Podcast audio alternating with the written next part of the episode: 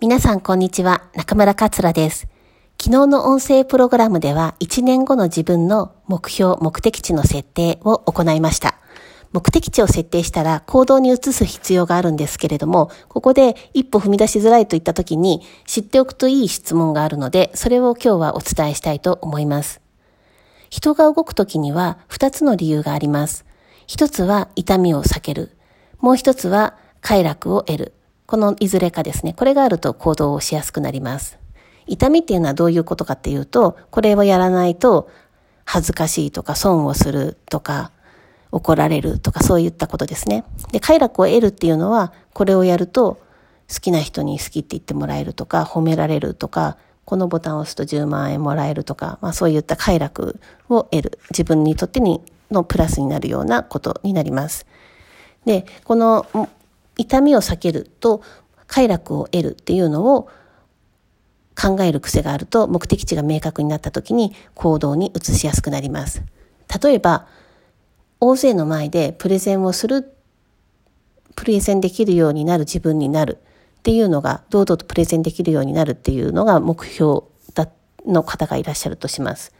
で、そのためには人前で話す場数を増やす必要があるなと思っているとして、で、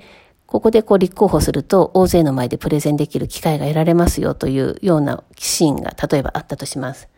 で、自分にとってはすごいハードルが高いなと思った時にどうするかというと、痛みに関する質問ですね。今、ここでこの機会で立候補しなかったら、決断しなかったらどういう未来が待っているのか、10年後の自分は今のあなたをどう評価しますか？今ここで決断しないことでどんなことを失いますか？どんな損がありますか？どんな悪影響が未来に及ぼされますか？まあ、こうした質問を一つ一つ解いて自分自身で心の中で回答するといった形になります。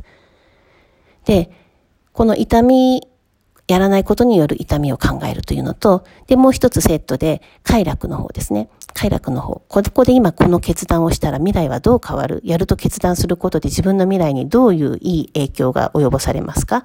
10年後のあなたは今のあなたをどう評価しますか？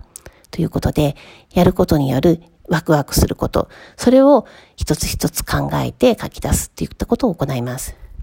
で、そうすると一歩踏み出しやすくなる。ですので、目的地を設定しましたら、この痛みと快を考える癖をつけるといいです。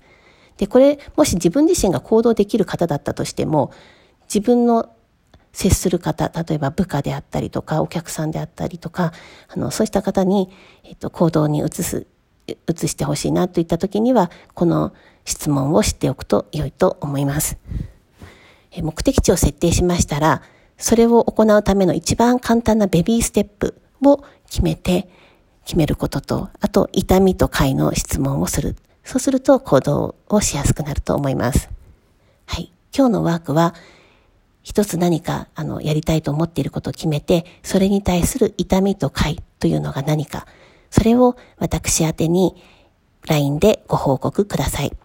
はい、今日の音声プログラムはここまでです。また明日お会いできるのを楽しみにしています。